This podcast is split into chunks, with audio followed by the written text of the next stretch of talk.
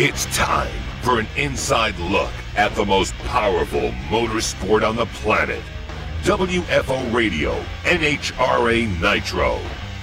Here we go. WFO. What's up, everybody? Welcome back. WFO Radio podcast back on the air. If you're watching on YouTube, WFO Radio TV, subscribe, click the bell, all other social media, share, retweet, repeat, get it done. The NHRA countdown has begun.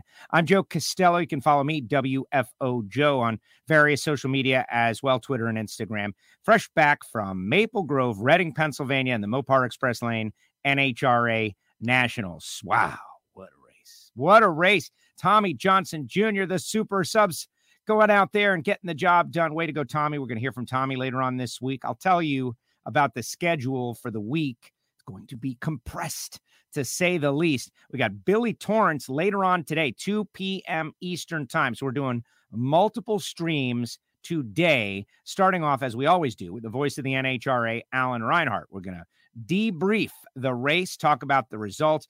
Billy Torrence, Tommy Johnson, Greg Anderson. Finally, finally gets it done 97 career wins. How about brian Lohnes? 97th heaven. Great call on that one. And then steve johnson. Steve's going to join us tomorrow. Greg's going to join us tomorrow. Tommy's going to join us tomorrow. Billy's going to join us today. Billy billy. And of course alan reinhart just seconds from now. We're going to recap the race. It's great your comments, put them in the comments section. We'll walk, walk and talk our way through this whole deal. I do want to shout out to the people who have supported the show over the course of the season. Really appreciate the folks at Frank Hawley's Drag Racing School, the Dragster Adventure, where you can drive a dragster. You know, when you advertise on WFO radio, it's about repetition, right? Like one of these days, we're going to break you down. You're going to realize you need a cool gift, a last, sec- last second gift, and you're going to go to frankhawley.com. You're going to get a certificate to send one of your friends or family members or a great client or a perfect perfect salesperson, uh, a trip to the dragster adventure at frankhawley.com. They're going to have an experience of a lifetime. You're going to look great.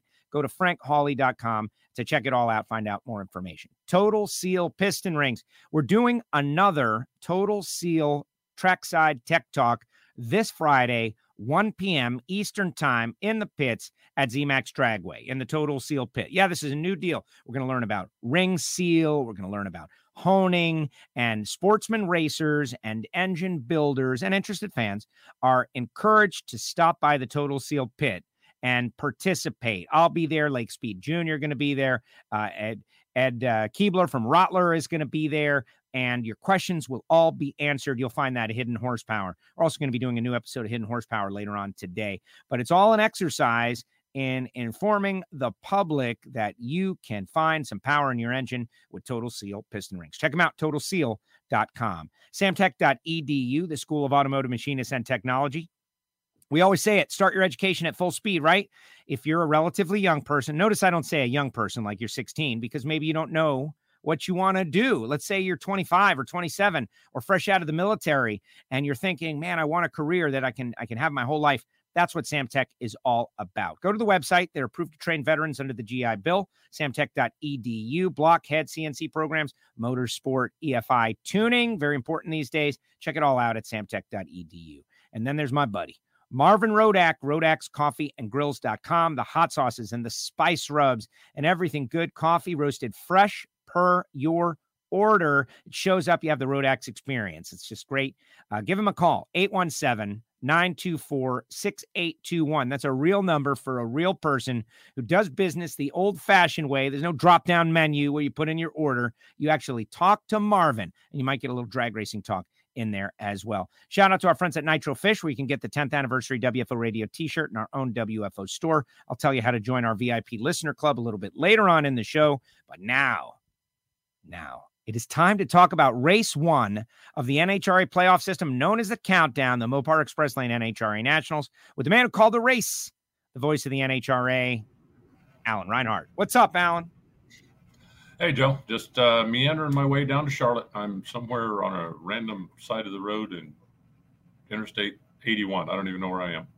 That's great. Well, it's you're lost in America, Alan Reinhart. But what are you doing though? Are you seeking out like the world's largest ball of string, a couple of trains that fell into a sinkhole somewhere in the middle of Pennsylvania? Like what? Come on, you always do something. What are you doing on this one? Uh, well, yesterday I actually went to Chocolate World, uh, which is a pretty interesting deal in uh, you know in Hershey, Pennsylvania. Um, went uh, did the tour and you know checked out the facility. And there's a trolley ride around town where they you know show you the Hershey this and the Hershey that, and uh, uh, had some candy. It was uh, it was it was actually it's it's really kind of a neat deal and. Uh, I don't know if it's pandemic related or if it's just Monday related or if it's whatever, but uh, the place was really not very busy, which makes it great because you know standing in line isn't nearly as much fun as just going, "Hey, I'd like to do that." Okay, five minutes, go. exactly. And, uh, what about the uh, aroma? Everybody always talks about that uh, part of the you know the town, like you, it smells of this most amazing chocolate everywhere you go. Is that in fact reality? Yeah, and it you know, and you know, when we're part of the deal where they have this old time trolley that's really a diesel truck, but it looks like an old time trolley. Uh, and they're you know cruising through town and they're talking about this and that. It's like okay, well we're at the corner of Chocolate Avenue and Cocoa Street, and uh, it's just the whole town is, is chocolate themed and chocolate everything, and it's pretty cool. It was uh, it was certainly well worth the time spent to uh, head over there and uh, and check it out that is great. No, that is excellent. And uh, something that's on a bucket list of mine. You know, there's a couple different layers to the bucket list, uh, but I would like to do it. They did a special on Hershey on the, the food that made America, you know, that kind of spin off of the men who built America on history. And they talked about the, uh, you know, the process of making the original blend of Hershey. And uh, to think that that is still the blend to this day, that is pretty amazing stuff. I, I didn't mention speaking, Steve. Speaking of bucket list, do yes. you know that everybody in the world has the same last thing on their bucket list? Everybody. Here we go. All right, let's hear it. Kick.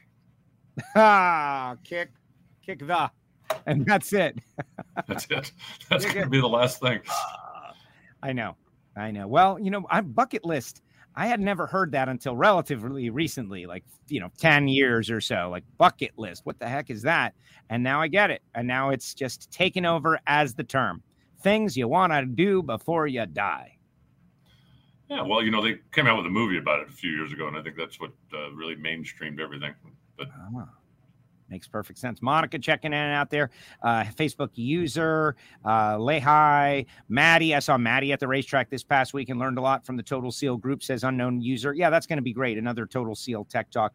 How are Capco killing DSR? This guy wants to know how Capco are killing DSR. We can talk about that. Uh, hello, Joe and Alan. Everybody just we- welcoming, uh, welcoming us at this very special time. Like, hey, maybe this will be a good time when Alan's on the East Coast, right? 11 a.m.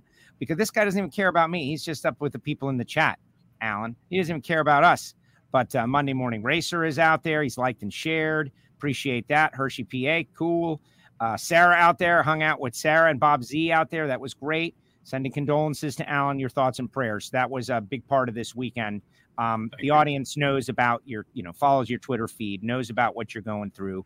And so, uh, obviously, from WFO to you, um, you know, you terrible tragedy. You uh, you soldiered through the weekend as I knew you would.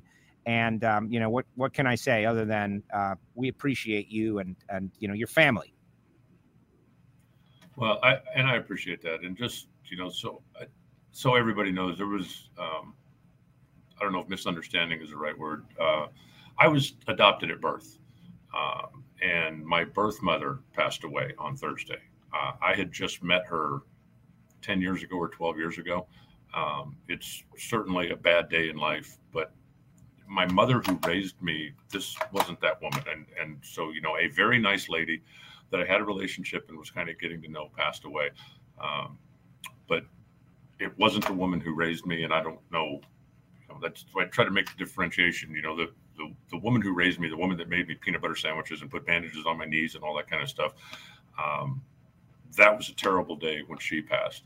Uh, this was a bad day, but and, and I hope that makes sense. I mean, it's um, it does. You know, it, um, it, to me, it, it makes still sense. was a very bad day, but for me, it wasn't like, oh my god, it's it's just this very nice lady that had recently got to know and started having a relationship with passed away, and so it's it's still a bad day, but it's uh, anyway. I hope that I hope that makes sense.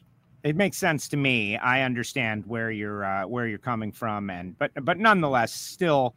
Um, you know, I, it's it's a, it's a little more complex situation, but I get where you're coming from regardless. Uh, but the good news is you were surrounded by your uh, drag racing family, and we had a great drag race support system out there. Yep. It really is, right? Like, and and you know, you've been telling me this for years and years, and the longer I'm out there, the more I understand it. Like, this is uh, you know, there's the family you're given and the family you choose. And this is pretty amazing, just the way everybody is so supportive and rallies around. And the September 11th tribute, uh, you know, what a nightmare that was 20 years ago. And starting off with, uh, you CompuLink system welcoming everyone. Thanks to uh, Bob Brockmeyer and Dave Moan putting it up on the board, and like you see there, and, and the thoughts we all had. And then you did a great job with the tribute. And Sammy hit the ball out of the park with the national anthem. You could hear the emotion, like genuine emotion in his rendition there. Um, I, I, I don't know. It just made me feel. Up until that point, I'd been kind of dwelling on it, and as crazy as it seems, I was able to move into the race after what you guys did.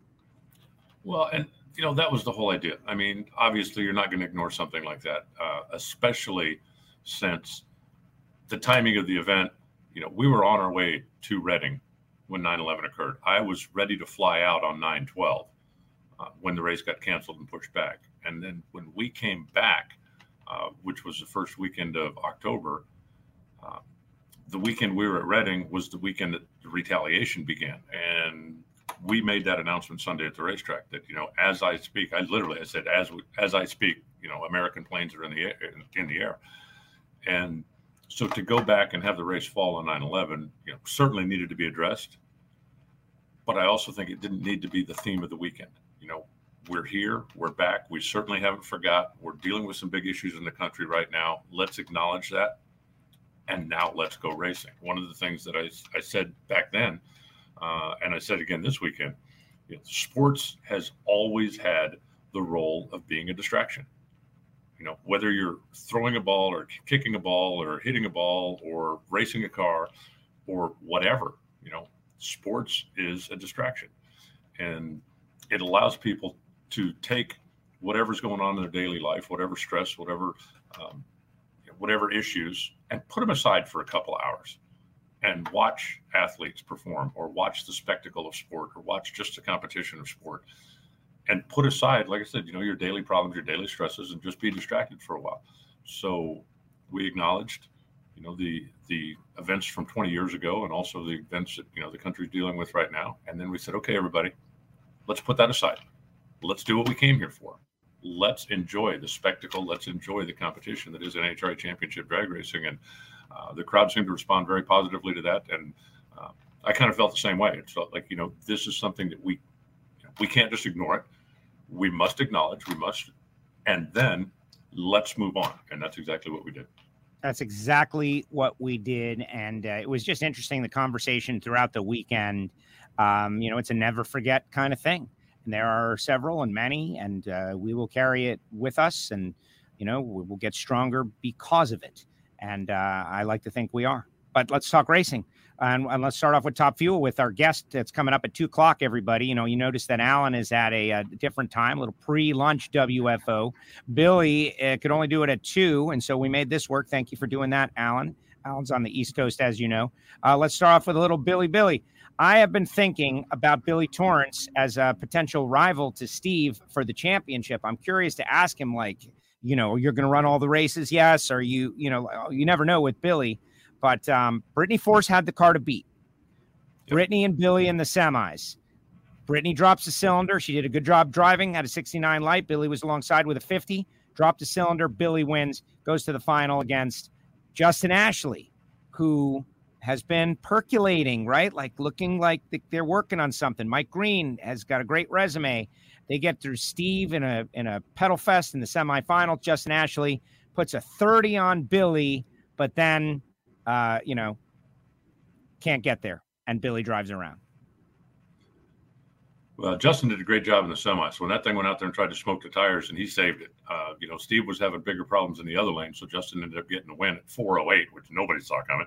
Uh, you know, Brittany dropping a cylinder, which nobody saw coming. Uh, I thought it was interesting. I didn't hear it, but I heard somebody said that you know Billy legitimately after he won said, "Man, I sure hope I don't have to race Steve in the final because I think he, like everybody else, is going." That guy's just a buzzsaw. You know, he'll he'll run over me just like he runs over everybody else. But uh, it ended up being Billy and Justin, and that also makes the points very interesting. With Steve and Brittany both going out in the same round, Brittany gained a bunch of qualifying points, so she closed the gap a little bit. But then Steve and Justin all of a sudden moved from seven and eight way up to where they are in the mix again, and uh, looks like it's going to be fun. So it was just great competition. You know, when we had four cars or five cars qualified in the 460s, you know, Brittany daylighted the field by 300s, but then we had four cars, I believe, that were all qualified at, at 3.69 something, and the competition was like that. Two good lanes, good weather, good racing. That's all we need. Yes, two good lanes, good weather, and uh, great racing. Simple as that. And just throughout, some really interesting uh, matchups and runs. Yes, we did have short fields, but honestly, I'm kind of over that storyline. Like, oh, short fields, you go on the social media, right? Uh, oh, short fields. Wasn't thinking about it at all. When we get down to the second round or to the final four, everyone's a hitter. They all belong there, and it can go any way. Like we saw so many great individual races uh, in this race. But now you mentioned the point standings. Uh, Steve leads Britt by 12, Billy by 42, Justin by 55, Leah by 66, Antron by 76. Langdon is in the mix at 77. Langdon getting himself a round win on a day that was brutal with his on a weekend that was brutal qualifying wise. And uh, you know, puts himself in there. They just, you know, you got to pull a rabbit out of the hat. You got to go a couple of rounds in the countdown, get to the semifinals, maybe catch a break. Anything is is possible. But I really believe it's going to be the usual suspects. It's it's Steve versus Britt. Billy as a blocker. Maybe he'll. That's what I'm going to ask him about. Like, hey, how much of your own desire to win the championship is there? But you know, Britt and Grubnic, like they continue to get better and better. They missed in the semis, but they continue to impress. That's 65. Wow. Yeah. Yeah. You know, I David was out walking the track early on Sunday morning. I mean, really early. And so I was up, you know, doing my announcer fan email stuff, and I just walked down there and was chit chatting with him a little bit. You know, he mentioned after he ran the 66 uh, on Saturday night that it wasn't supposed to go that fast. He said, We're going to go back and look at it and see. And I said, How close was it? He said, Oh, it was right on the edge. He said, It was like teetering on making it or not making it. Uh, but Sunday morning, it was cool. Uh, the racetrack was cool. So the performance was there, but he looked I mean, felt pretty confident that he could send a car down the racetrack and and put a good number on the board. Not saying he was going to, you know, confident he was going to run away with everybody, but he was very confident that he could send his race car down the racetrack, make four good runs, and classic. You know, somebody's going to have to beat him. Uh, and then in the semifinals, for whatever reason, she hit the gas and put a cylinder out. And you know, when you're down 1,250 plus horsepower, uh, and the other guy's not, it's going to be a long thousand feet, and that's basically what happened. I mean, you know, Brittany drove it down there and uh, just didn't have enough. You know, when you're down when you're down a thousand horsepower plus, then there's not a whole lot you can do. Can you uh, elaborate? I know we haven't done a nitro school in a long time, but uh, you know what would they look at to know that it was right on the edge? Like when it goes down and it's a great run, like what's the what's the parameter that they can look at to say it was right on the edge? Uh, usually the drive shaft graph. If the drive shaft graph is nice and smooth, uh, then you know you're in good shape. If the drive shaft graph is fluttering a little bit, then that tells you that it's trying to pull the tire off. Uh, you know, the cars spin the tires all the way down the racetrack, literally all the way down the racetrack. And if you watch, especially from the top end shots, when the top fuel cars and the funny cars are up in the top end of the racetrack and they're still doing this, it's because they're spinning the tires. They've still got 6,000 pounds of downforce, but they're spinning the tires. And you have to be you know right in that window. If you've got 100% traction, that's not going to work very well. And obviously, if you spin the tires too much, that's not going to work real well. And so that's the one of the most important things. You go back and look at the graph, look at the drive shaft, look at the rear wheel speed, and you know was it safe or was it trying to pull itself loose? Um, and you know, like I said, David said at that point it was right on the edge. So they came up with a car that looked to me like it was very under control all day on Sunday, and then hit the gas and put a cylinder out. And you know that's the things are so close to the edge all the time anyway. Because if you're making that much power and going that fast, you have to be pressing. You have to be up against it, and it doesn't take much. You know, I got again a couple things in my announcer email that you know, oh well, you know, what? Why would they do that? They didn't try, but because of the way the cars are, and because of the way that they are so edgy, you know, you go get in your street car when it's 65 degrees, turn the key and drive it, and then you go get in your street car when it's 80 degrees and turn the key and drive it. Can you tell the difference? A nitro car can. Yeah. And you've got to make adjustments for that. You know, it's it's one of the most interesting things I think, and it comes up all the time. You know, if you ever want to win, uh, if you ever want to win a beer from somebody, on a hot day when it, people are struggling getting down the racetrack and but the people are smoking the tires and something happens out there and a guy two pairs back decides he's going to change the blower pulleys, he's not going down, he's going up. Because as the weather goes away, you need to increase the blower speed so you don't drop a cylinder. You can pull the clutch back, pull the, you know, pull the ignition timing, you can do all that but if a guy's changing pull, blower pulleys in the staging lanes on a hot day, way more often than not, he's going up 1% on the blower or up 2% on the blower. So it doesn't drop a cylinder because you go up there knowing that this is going to be what our air quality is.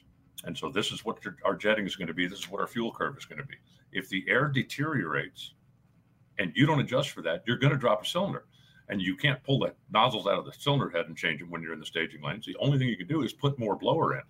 Um, so that's what they do. And it, you you're so close to the edge all the time anyway.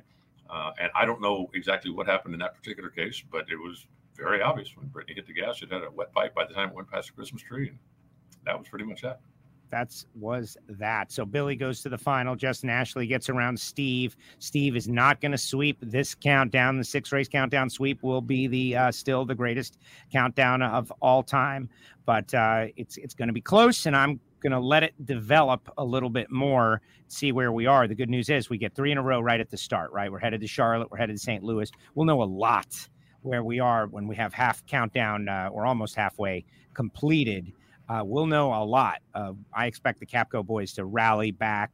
They were chasing some problems in qualifying, had a blower uh, idler uh, pulley breaking, kicked the belt a couple of times. Certainly saw that. Um, we'll see. That's what makes it exciting. It's a new race. Well, if if Steve had gone out and won the first two races, then I think you know it's just like, okay, let's watch Funny Car. Um, and I still think he's the team to beat. Like you said, you know, he and Brittany. It, it it looks like you know Steve, Brittany, and then everybody else is a step or a step and a half behind. Uh, so you know, I'm certainly not writing him off, but I think it makes it more interesting if he doesn't go out and win the first two or three races. That's like okay, now we've at least got a fight on our hands. We got something we can talk about. But I still believe that uh, he's he's the man to beat people appreciative of some of your emails out there, uh, the front wheel speed graph, uh, et cetera. Um, that's cool. The graph that Alan has, etc. Very good. It's going to be interesting. I think Justin Ashley has come here to play. Uh, I wouldn't be surprised if they were in contention throughout the countdown. But yes, it's been Steve Torrence the whole way. Can he just reaccelerate away from the field once again? Even with Brittany, you know, the best she's been, the number one qualifying string. What is that? Seven in a row now. That is a very rare situation. I think it's only happened. Never been done before. Never been done before not in the same year. Nobody has ever qualified number one seven times in a row in the same year. Uh, Gary Beck once qualified seven in a row at the end of 83 and the beginning of 84, but not in the same season. So, uh, you know, we'll see if they can keep that going. And I don't, I don't see any reason why they'd stop. I mean, it's not like they've got a 10th on the field, but they always seem to have a hundredth and a half or two. They always have a hundredth and a half or two. All right, let's shift over to Funny Car. Uh, we'll talk more Top Fuel with Billy Billy at two o'clock, and hopefully everybody be sharing the show or sharing the feed on YouTube. Uh, Cruz Pedregon, oh, look at this guy's getting a phone call in his hotel room. I, I told him I was going to hang on one second. Yeah, let's answer it. Mr. Reinhart's yes. office. no, I'm gonna, gonna put put Alan down there right until I get the signal. Like we're gonna invade on his conversation. Shout out to everybody out there. Really appreciate all you folks in WFO Radio. We'd love for you to subscribe to the podcast, Apple Podcast, Spotify, SoundCloud. You know, not everybody can watch the show on YouTube or Twitter. Everybody that's out there retweeting on Twitter, thank you so much. It's been amazing to watch you guys all re- uh, share the show. If you're a fan of NHRA drag racing, you know now is the time. Right now is the time where we want to bring in new listeners. What was that about? They're coming to kick you out of the room. Checkout's 11. Okay. I called the front desk and I said, I have a conference call. I have to at 11 o'clock. With that. Oh, that'll be fine, sir. No problem. Now they're calling and want to know if I'm going to leave. I said, I called and asked. She said, Who'd you talk to? I said, Whoever answers the phone at the front desk. What do you want from me? It's Holiday Inn. I'm sorry. Next time I'll document it. Listen, if they come in and they drag you out while we're on the air, it would probably be really good for WFO. So just scream and yell a lot, and then we'll make the we'll clean it up after the fact. Let's talk funny car, where Cruz Pedregon, number one qualifier, gets a buy run for the first time since like 1993. They're running Only the second one he's ever had. That's incredible. they are ready to go out there and win a championship. Uh, Cruz gets into JR second round. And I got to tell you, Alan, I was eyeballing that one from the start because Cruz was very, um, you know, on, on Brian's NHRA Insider podcast, which I, I, like to promote all the podcasts out there because the way I look at it, the more podcast listeners, the better for everybody. Cruz and Brian had a great, uh, candid conversation. And I know that the community was a buzz about it, right? Like Cruz kind of like mixing it up out there. Well, now JR and Cruz have to run each other second round, and Cruz is trying to roll it in deep, it would appear. And JR got the jump and beat him. And that led to a top end, uh, let's uh, let's call it just a disagreement, right? A disagreement, the kind of thing that everybody has been saying that our sport needs. Here it is again. I don't know what the the feeling is about it, but I was right there and uh, you know two adult competitors disagreeing about something that happened during the competition that's that's part good. of sport that's good you know i said it a hundred times right it, everybody says well you know they get out and they're, well that's a great team and they hug and, and, and well these guys didn't and you know some people now are a buzz about that but you know what good I don't care if they don't like each other. I don't care if they want to argue about it when they get in, when they get out. I don't care if they want to have staging battles. Let's see it. You know, bring it, and and it's all part of it. You know, Cruz, uh, Cruz and I had a couple of discussions when I basically, you know, I don't know if called him out is the right word, but that's kind of what he thought about deep staging. You know, when he would beat somebody on a hole shot or have a superior reaction time, and I would explain, well, the reason for that is because he did this, and he took a little exception to that, and he told me, he said, so what? there's nothing in the rule says I can't do that. There's no, you know, I've got seven inches up there on the starting line. I can do whatever I want with that seven inches, and everybody else can too. If their crew chief or their owner won't let them, that's not my problem. Tell them to go get their own team, and then they can do whatever the heck they want. But that's my space that I can do whatever I want with. I'm not doing anything wrong. I'm not breaking the rules. And if the other drivers don't like it, good. I'll get inside their heads. And you know, it's it's part of his race strategy. Force has been doing it for 100 years and continues to do it. Uh, you know, sometimes it's a very good thing. Sometimes it works. Sometimes I think it comes back and bites you in the tail a little bit. Uh, but if Cruz wants to do that and JR wants to take exception, um, you know, I don't know if you know Cruz felt like JR was messing with him at Indy when he was blipping the throttle or when that. I don't know, and I don't care. But I hope, I really, really hope that those two race this weekend uh, in a big round. You know, maybe in the semifinals or maybe you know maybe even in the final. I hope those two go head to head where both of them feel like I've got something to prove to that guy as a driver, uh, and it should be fun to watch. Well, exactly.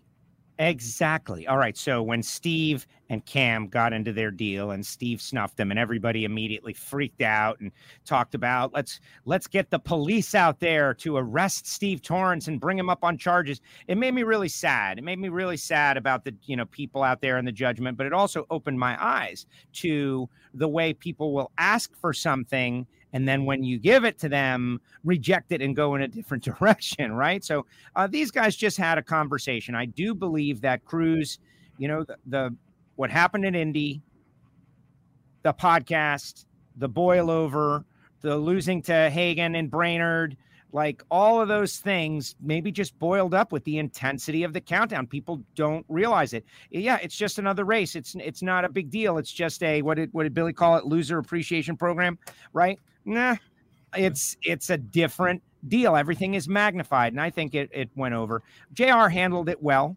He didn't take he didn't take it. He fired back. Cruz didn't get physical. He just, you know, you guys talking all the time. It was just um, I don't know. I liked it. I thought it was great. That's what we need. That's it's it's an intense, competitive rivalry, and everybody that blew up my phone afterwards seemed to agree completely.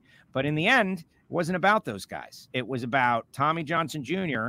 and John Force. And Tommy, the super sub Cinderella story, he'll be joining us tomorrow on WFO radio. What a great story, Alan. Like, let's just talk about him. You know, when Force won national events over the five decades, Tommy has won over five decades, right? It was his win was in Super Gas in the 80s, but Tommy Johnson, an underappreciated driver who gets it done, drove for Snake, drove for Bernstein, since he's a paid driver. He is a hired gun, a professional funny car driver, the way the sport is, where you got to bring money and you got to do this and you got to do that, you know, there are fewer and fewer. When it comes to talent and ability, if anybody had any doubt, this weekend puts it to rest. Toe to toe against Capps, they both poke it in there. Tommy wins. Uh, you know, what can you say about Tommy Johnson Jr.? This, I think, cements his legacy as one of the greats. Well, I don't know that it needed cementing, but uh, yeah, it certainly reinforces a little bit.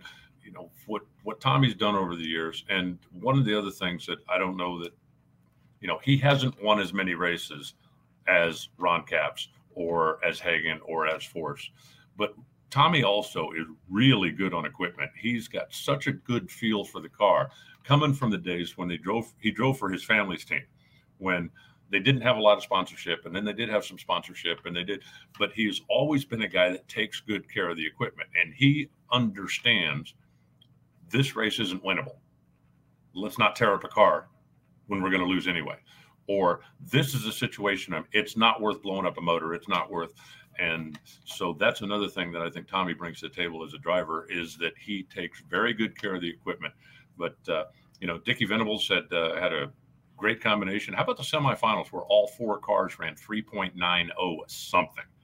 Uh, and then John ends up in the final against uh, against Tommy, and Tommy makes it happen.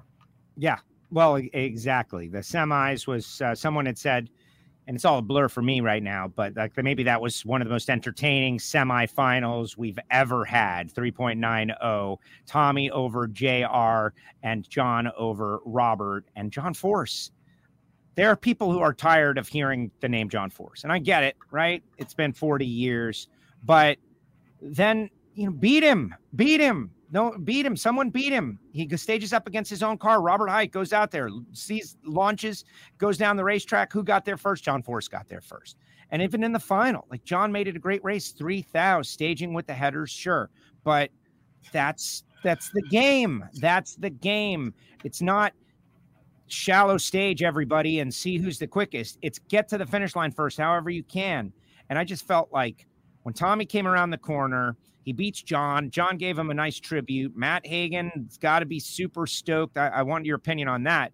But um, this was like kind of like a, in spite of the countdown, in spite of everything else that happened, it was a bit of it, just a magical one off moment in drag racing. The time that Tommy Johnson won a race as a substitute and beat all of the best uh, two two things that I think were really interesting. One, you know, when John raced Robert, um, John rolled it in. There's absolutely no question. You can see it on the video. You can see it on the time slip with a 60 foot clock. That car ran at certainly an 88, maybe a high 87, even though 90 comes up on the scoreboard because of the way he staged it. What difference does that make? Lane choice. Would that have been a difference in the outcome of the race? I have no idea. But if John stages shallow, goes up there and runs 87, or 88, would that change Dickie's thought process going into the final? And I don't know. You know, it's it's one of those just you can ponder it until the end of time, but this is what happened, and this is the way it's going to go down in history. The other thing that I thought was really interesting the last time anybody can remember a substitute driver coming in, especially in the funny car class and winning a race, was when Whit Bazemore crashed his motorcycle. Dale And Dale Pulde drove, and Dale won the race and Dickie Venables was on that crew. Yes. How crazy is that? Five years ago. Amazing. And uh, you know, obviously, the, what the big difference there was that Whit had never won a race to that point as a driver, and so Dale Pulde come in as a sub driver and uh, and ended up winning. And if you don't think that gave Whit Bazemore some pretty good incentive to get this leg healed and get back in my car, because uh, he was back in a hurry. And I hope this does the same thing for Matt. I uh, I sent Matt a text the other day, said, you know, hey, look, don't want anything, just hope you're feeling better. And he said, I'm battling through it and so hopefully we'll see him back soon. Yes, I communicated with Matt as well. He says he's improving, um, but this isn't a broken leg. This is something different. And uh, regarding the protocols, let's uh, talk a little bit about that. Tommy's win, amazing. The whole the whole race, it was just so great, uh, top to bottom. We had that extra, uh, you know, shouting match and all. But when you look at the point standings and you think about the championship um, you know, Force leads by five over Hagan, 15 over Capps. So they're all inside of a round. JR 39 back and fourth. Robert 51 back. That was a very important round to John Force right there. Like That was a very important round. Tasca 66 back, Cruz 89 back, then Alexis, Wilk, and Blake. Let's talk Wilk for a second. Like, wow. It's uh Wilk said Welcome that back to reality. well, but right, missed opportunity, fast car towards the back of the points, needed it. And he said his foot went three, four times and he held it back. And as he's holding it back, the light came on and he said he was frozen. He goes, I was frozen up there.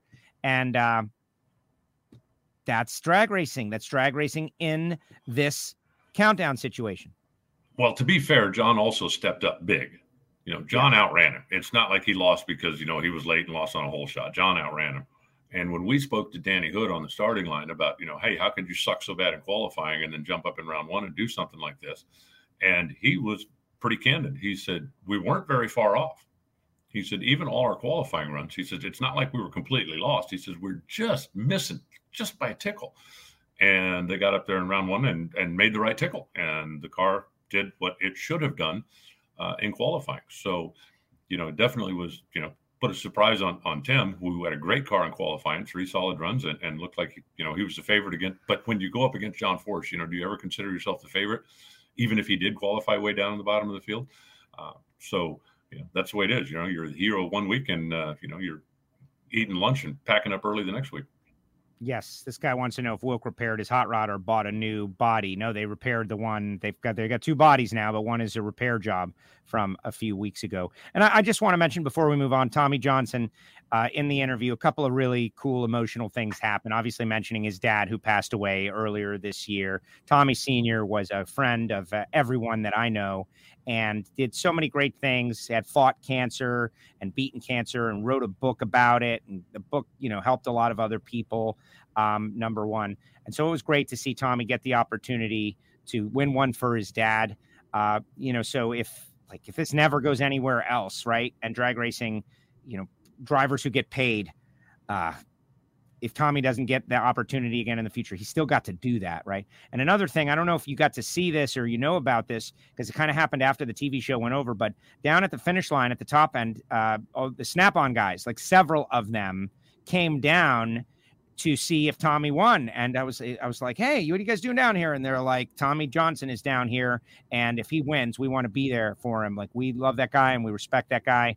And when Tommy won, like right after TV went off, they mobbed him. And the bond that was created between that team, who is now crewing for Cruz Pedregon, because the Make a Wish car went away, they still have a very strong connection to Tommy Johnson Jr. And it was like um, one of those family type situations we were talking at the start of the show. Like maybe people didn't see it, maybe people don't know about it, but those guys made a point to be down there for Tommy when he won the race. And it was a pretty special deal. Well, you remember they finished second in the points last year to Matt Hagan. And those guys were together for a long time. They won a lot of races together, and they still have that bond. And I think that was cool. I actually asked Tommy about it when I had him on the stage uh, when we were doing the interview for the fans up on the starting line. You know, I said, I was really looking forward to you against your old crew if you guys both got that far. And he said, Oh, don't think I wasn't thinking about that. And uh, he said that would have been an interesting moment, but both of them would have been in the position where, you know what, my job now is to beat you. It used to be our job to beat them, but now it's my job to beat you. And he said, if they had won and they had gone on to win the race, I would have been thrilled for them.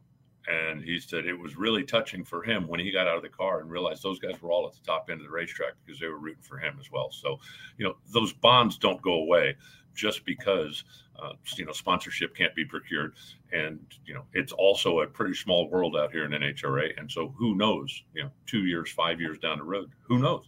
Uh, but but those bonds don't go away especially when you've been battle tested as much as those guys have. You know they were in the championship chase every year i think they finished top four or top five four years in a row and you know you know good. I mean, I think it's cool that those guys still have so much respect and like for each other that they still root. As long as you're not racing me, we still want you to have a successful day. So countdown wise, though, Tommy gets the points for Hagan here in race one as a sub. I get it, but you know what's the policy? Like, how many races do we know? Like, Hagan's going to have think... to produce a positive test. I mean, a negative test result.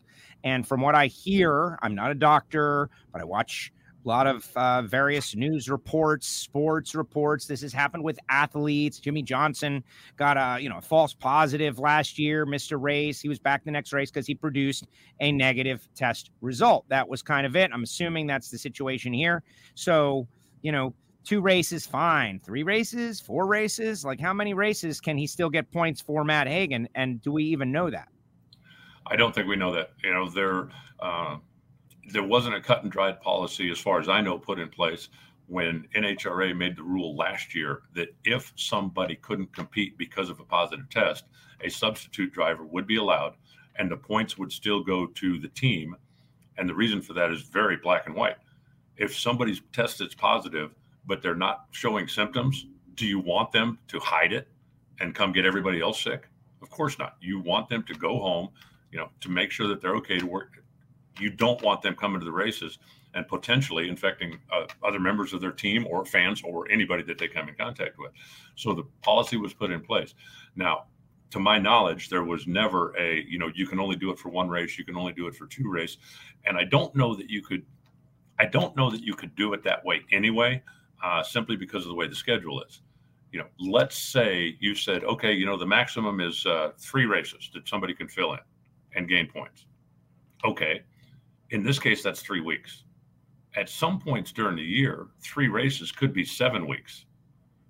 Now, does that mean you get penalized more because you got sick at the wrong time?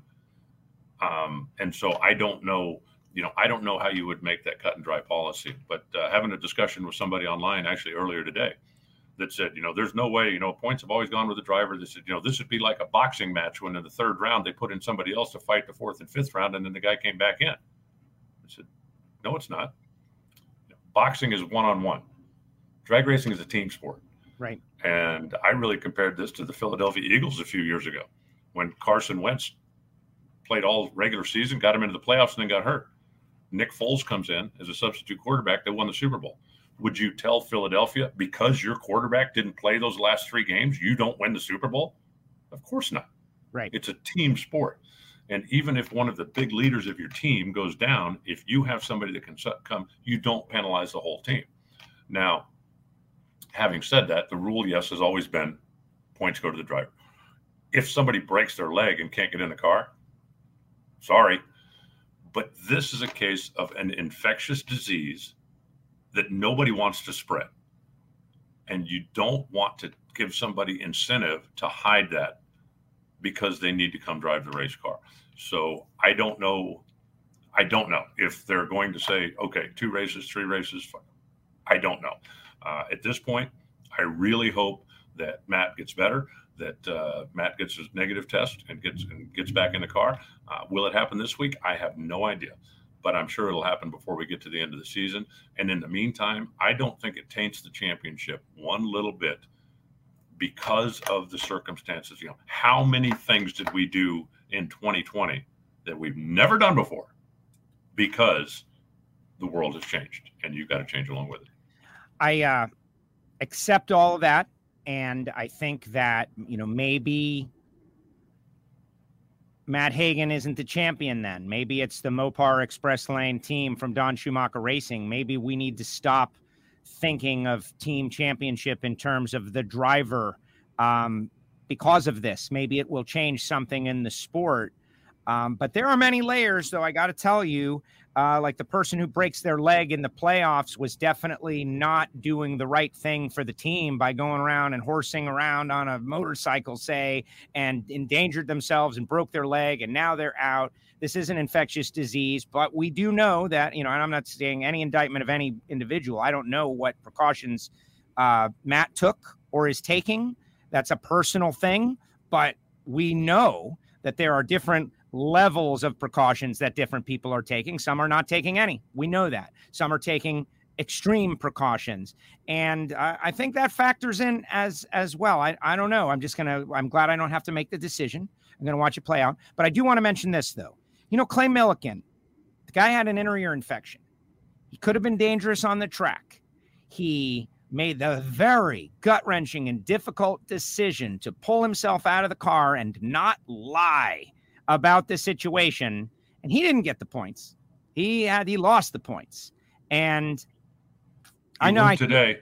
well, I hear that they're going to update the rule or going to change it. That was this year. Been, the rule was the rule was updated. He would today for exactly that reason.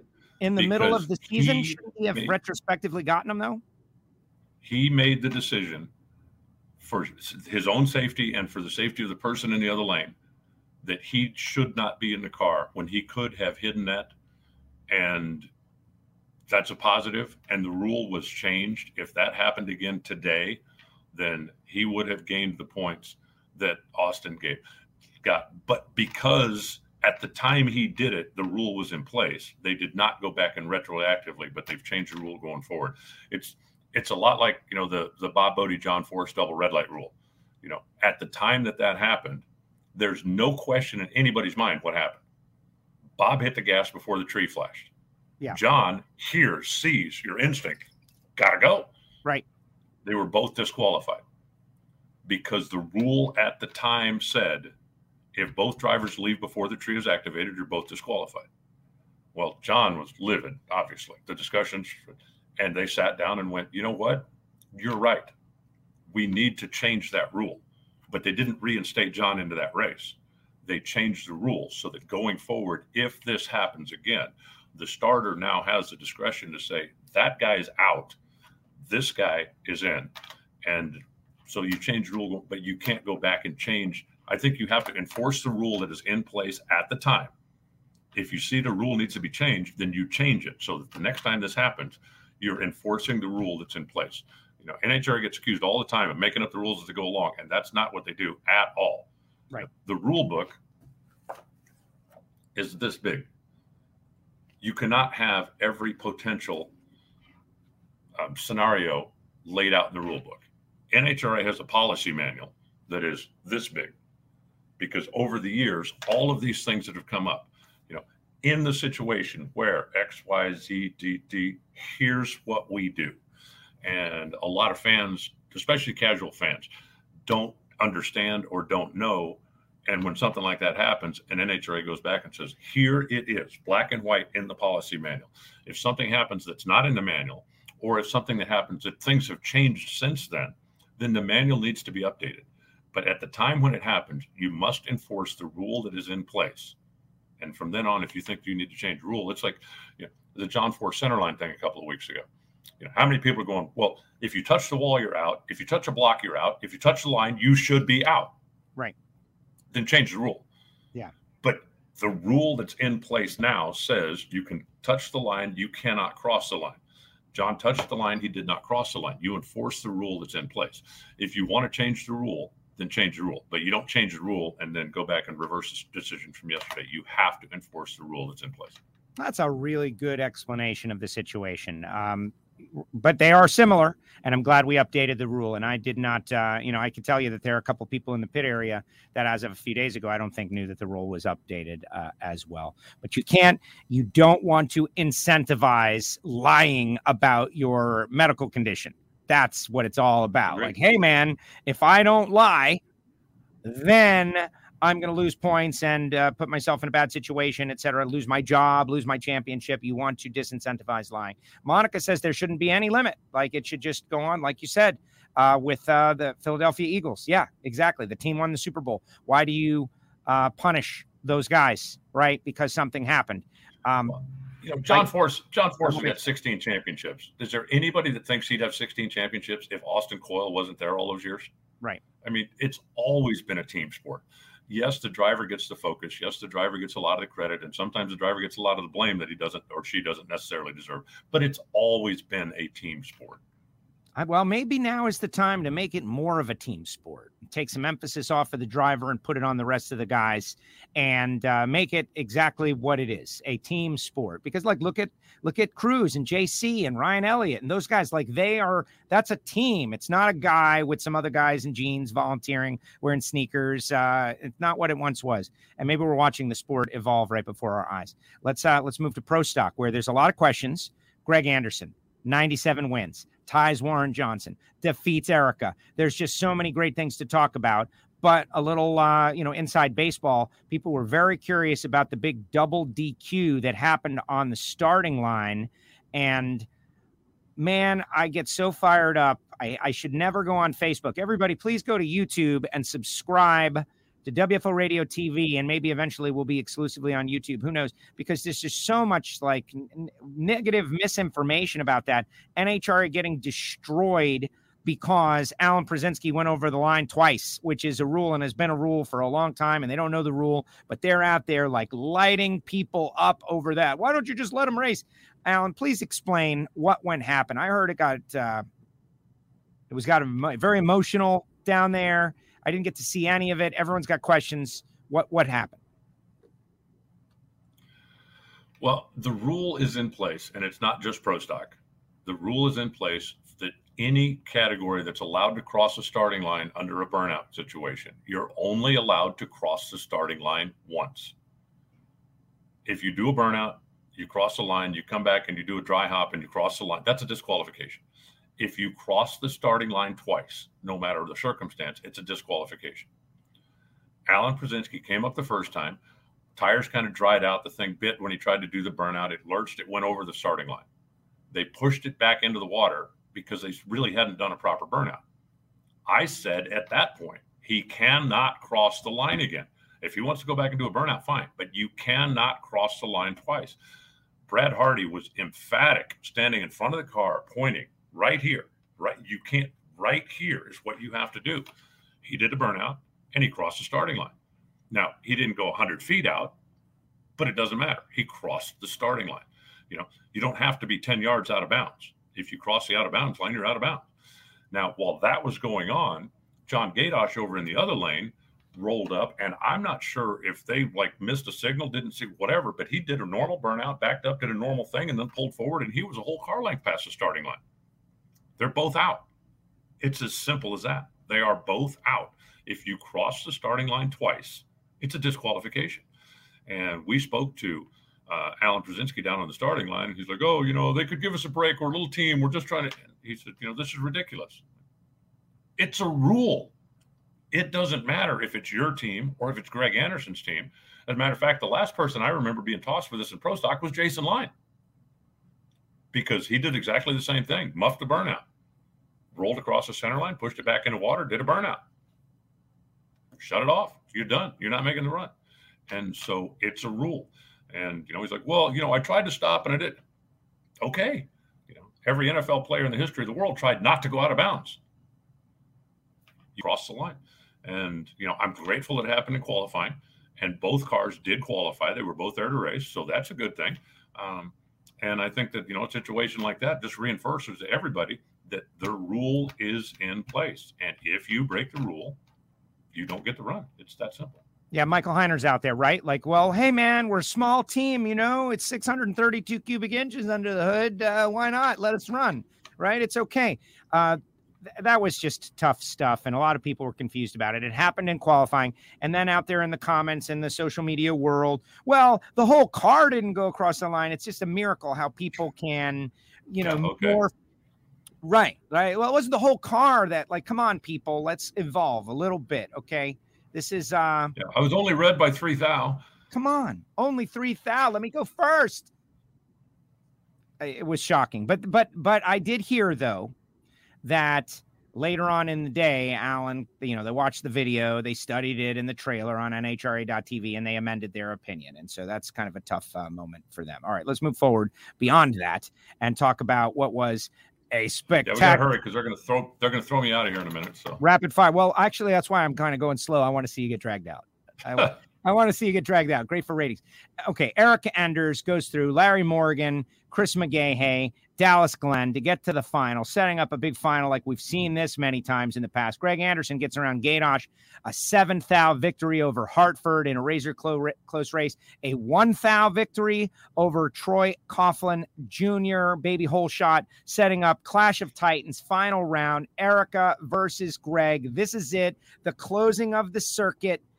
She beat him for her first win he beats her for his 97th win. We've been talking about it forever. It finally happened, and um, everyone was happy for for Greg, and even Erica and Richard Freeman came down there and did the handshake and paid their respects to who is now tied for the greatest pro stock racer ever. Yeah, and you know we, we all knew it was going to happen. It was just a matter of when. And I think Greg's glad to have it over with now. I never mentioned on the PA, never mentioned that he was chasing history until the final round, because if he didn't get the final round, it doesn't make any difference. But uh, the, I think the semi was the big one. You know, when he had a two thousandths hole shot, and then one on a one thou hole, it's like you're kidding, right? I mean, when the lights come up and it's twenty six to twenty eight, if I remember correctly and yes. I'm going, coin flip, two thou. That's not going to be a factor. No, that was the determining factor. When Troy ran one thousandth of a second quicker, but Greg beat him because he had a two thousandths of a second hole shot. I think that was the pro stock race of the weekend. And you know, Greg credit credit where credit's due. Greg has been driving better. He's been putting emphasis on driving better because he's been getting his tail kicked on the starting line, and he knows it. And I think it's the same conversation. You know, we talked a couple weeks ago. The conversation I had with Warren a bunch of years ago if your transmission broke and cost you five races, would you fix that? Well, you damn right I would. Your driving cost you five races. Oh, well, that's just ridiculous. You've got to put the effort into whatever the weak part of your program is. And if the weak part of your program is your driving, I nobody thinks Greg forgot how to how to drive, but you get distracted, you get tied up with other things. You get you need to go back mentally and you need to practice. You need to focus. You know, Steve Johnson was on his pit bike on the starting line for a solid 30 minutes on Sunday morning, out there rolling up into the beams. Right. Real life practice. Going through the routine, going, this is what I need to, this is, you know, whether it's your muscle memory, whether, whatever you're trying to do. But, and he ended up winning the race. And if you realize that right now, a weak part of my program is my driving, you need to concentrate on making your driving better. I think Greg has made a conscious decision to do that. And I think it showed up big time. Damon says everybody else had to check out already, Alan. Rules are rules. I called and asked. He did. He's got, he's got, special permission, guys. Uh, he, he, he ran it by him. Uh, so Greg leads the points by 41 over Erica. And that's the thing is those final rounds are 40 point swings. He got 20 more that she would have gotten. It's a 40 point swing, even if it doesn't show up that way. Um, Aaron Stanfield, 95 back. Dallas Glenn, 99 back. Kid Chaos, 107 back.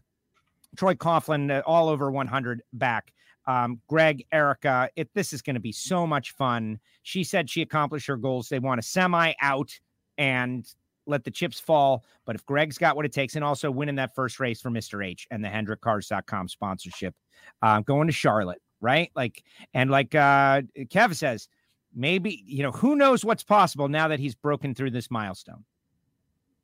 We'll see. I mean, you know, he's he's certainly got more confidence now. And I said he's driving better now. He's had the best car for quite some time uh, even though he didn't qualify number one here this weekend. So, you know, let's go to Charlotte and see what happens. You know, that's that's one race. It really still looks like it's looked all year long. Like Greg and Erica have the two best cars out there. Uh, you know, Aaron Stanfield obviously has a car that can win. Matt Hartford obviously has a car that can win. Deric Kramer's got a car, but Erica and Greg have the two best cars out there. And if I'm everybody else in pro stock, I do not want those two racing each other again in the final round this weekend because it's going to you're going to run out of races. Remember, the pro stock guys don't have six more. They have five. Right. And it's all versus those two. Exactly. Everyone's got to get after them first and second round. Otherwise, they're going to just uh, run away. They're already got a nice lead. Okay. We got to get you out of there. Steve Johnson. Got to give credit to Steve, right? He got a win earlier this year, kind of went away for a while. I wonder, you know, were they working, experimenting, whatever? This race, he had, he was running with everybody that was fast. He had great performance and he made the most of it gets through Jimmy Underdahl, gets through Scotty Polacek, had an 013 reaction time to do that, even though Scotty didn't get down the racetrack. Had a 17 against Angelle. Guy was riding right. The final missed it a little bit, but had Eddie covered by a 10th. And Steve Johnson, your race winner, and takes that and turns it into a lead in the points by 12 over Matt Smith, 36 over Eddie. When you beat a Matt Smith and two Vance and Hines bikes, you deserve a trophy. And Steve did a good job. Had a good motorcycle. Didn't run particularly well in qualifying, but they figured it out Saturday night. Figured, you know, hey, here's what we've been missing. Here's what we got to do. The bike came to life on Sunday. He rode well. Uh, and you know, how crazy is it to say that Steve Johnson is not only the point leader, but he is a legitimate threat to win the championship? Absolutely.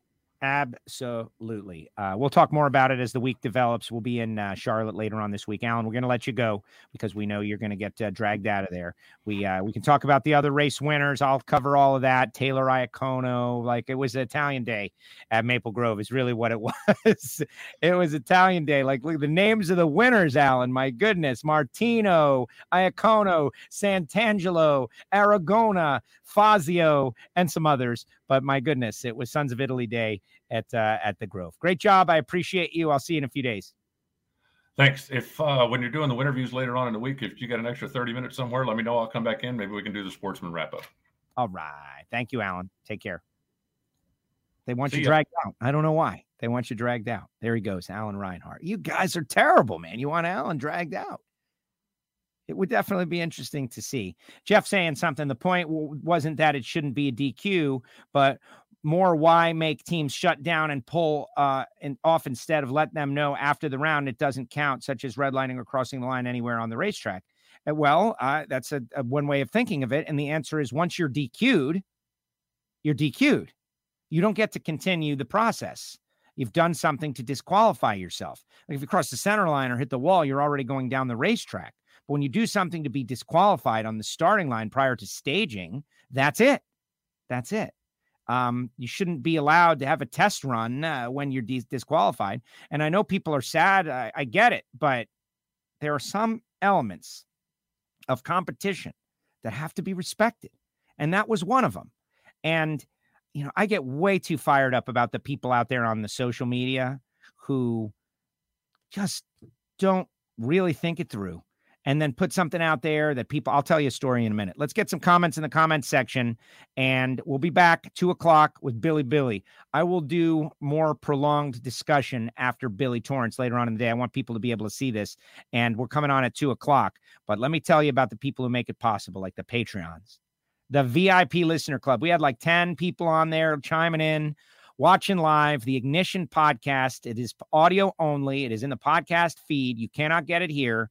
You have to listen to the podcast. You have to subscribe to the podcast talking about Charlotte and Giovanni Miami and his fam coming to Charlotte for the playoff race, talking a little bit about Formula One, Daniel Ricciardo getting his first win, McLaren 1 2, but really Lewis Hamilton and Max Verstappen. Max, what were you doing, Max? What were you doing? That was terrible. Max Verstappen had total red mist moment just bad pit stop, red mist, crashed him, and Lewis out. Crazy stuff.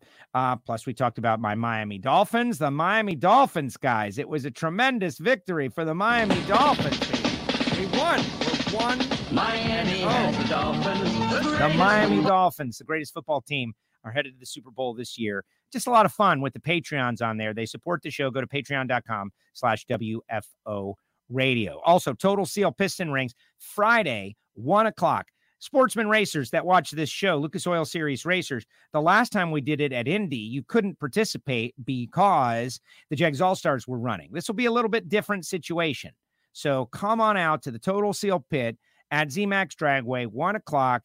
Uh, Ed Keebler from Rottler and Lake Speed Jr., the world's uh, foremost knowledge on oil, oiling, and tribology, will be there holding a tech talk. I will be there as well keeping the crowd warm and an occasional funny quip uh, in the Total Seal pit. Come on out there, watch them work on the car. It is going to be great, and uh, you're going to learn a lot.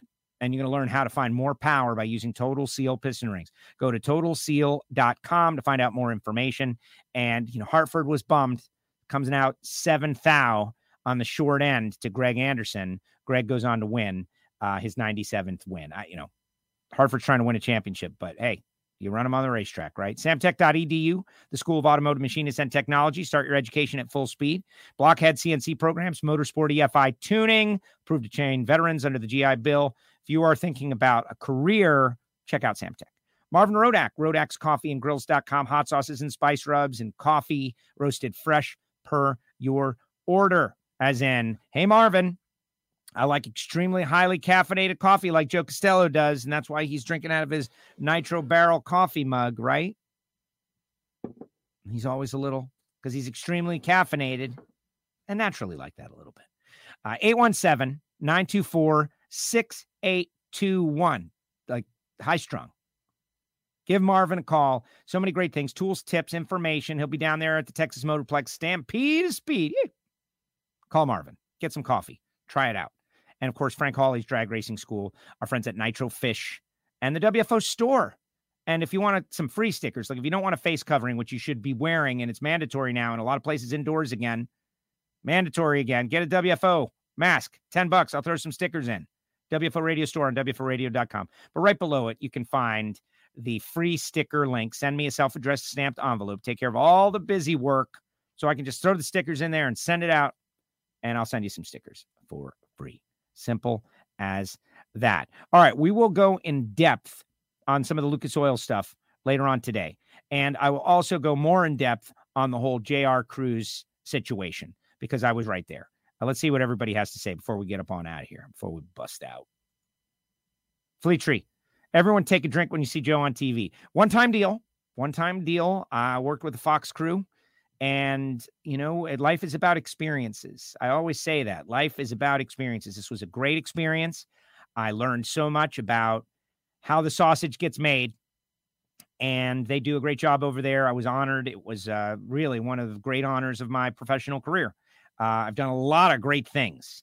And you know, when I write down the list of amazing things that I have done, like, you know, to stand on stage with Gene Simmons of Kiss and throw out swag to a crowd of people. And they're like, oh my gosh, Gene Simmons of Kiss, you're so amazing. And, and guy next to him who is standing next to Gene Simmons, he, you're equally as great. Like, I felt like Paul Stanley, right? Like, who gets to do that? Like, there's a bunch of things that I've got, and this is one of them now. This is one of them. It was an honor. Uh, amazing stuff. Fabrizi, I need a sticker delivered to the pit. You will get two, sir. You will get two, and maybe even more. And uh, Tim, I you know I don't get to talk to him at the track at all. Tim, I really appreciate you listening to this show, and great job with your team this weekend. Like for Force to be in the mix. Heck with these people who are over John Force. I don't get you guys. John Force is our greatest icon, and uh, he's out there genuinely competing at the highest level with shots to win the race. And he brought it to Tommy Johnson, and Tommy Johnson was just better, was just better. And who's leading those points? Guess who? Good luck to you guys. Sarah out there, hung out with Sarah. You did a great job. Thank you very much. I'm still, uh, it's hard to watch, honestly. It's hard to watch. I mean, it's not hard to watch me, hopefully. It was hard for me to watch me, and everybody understands why. But I did watch, and I was like, all right, you know, it's just like driving a car, man. Seat time, seat time. You need time. You need reps. You need time. You were definitely busy this past weekend. You were like everywhere. Well, there was only one on on one reporter, and that's the whole deal. There was one, one person.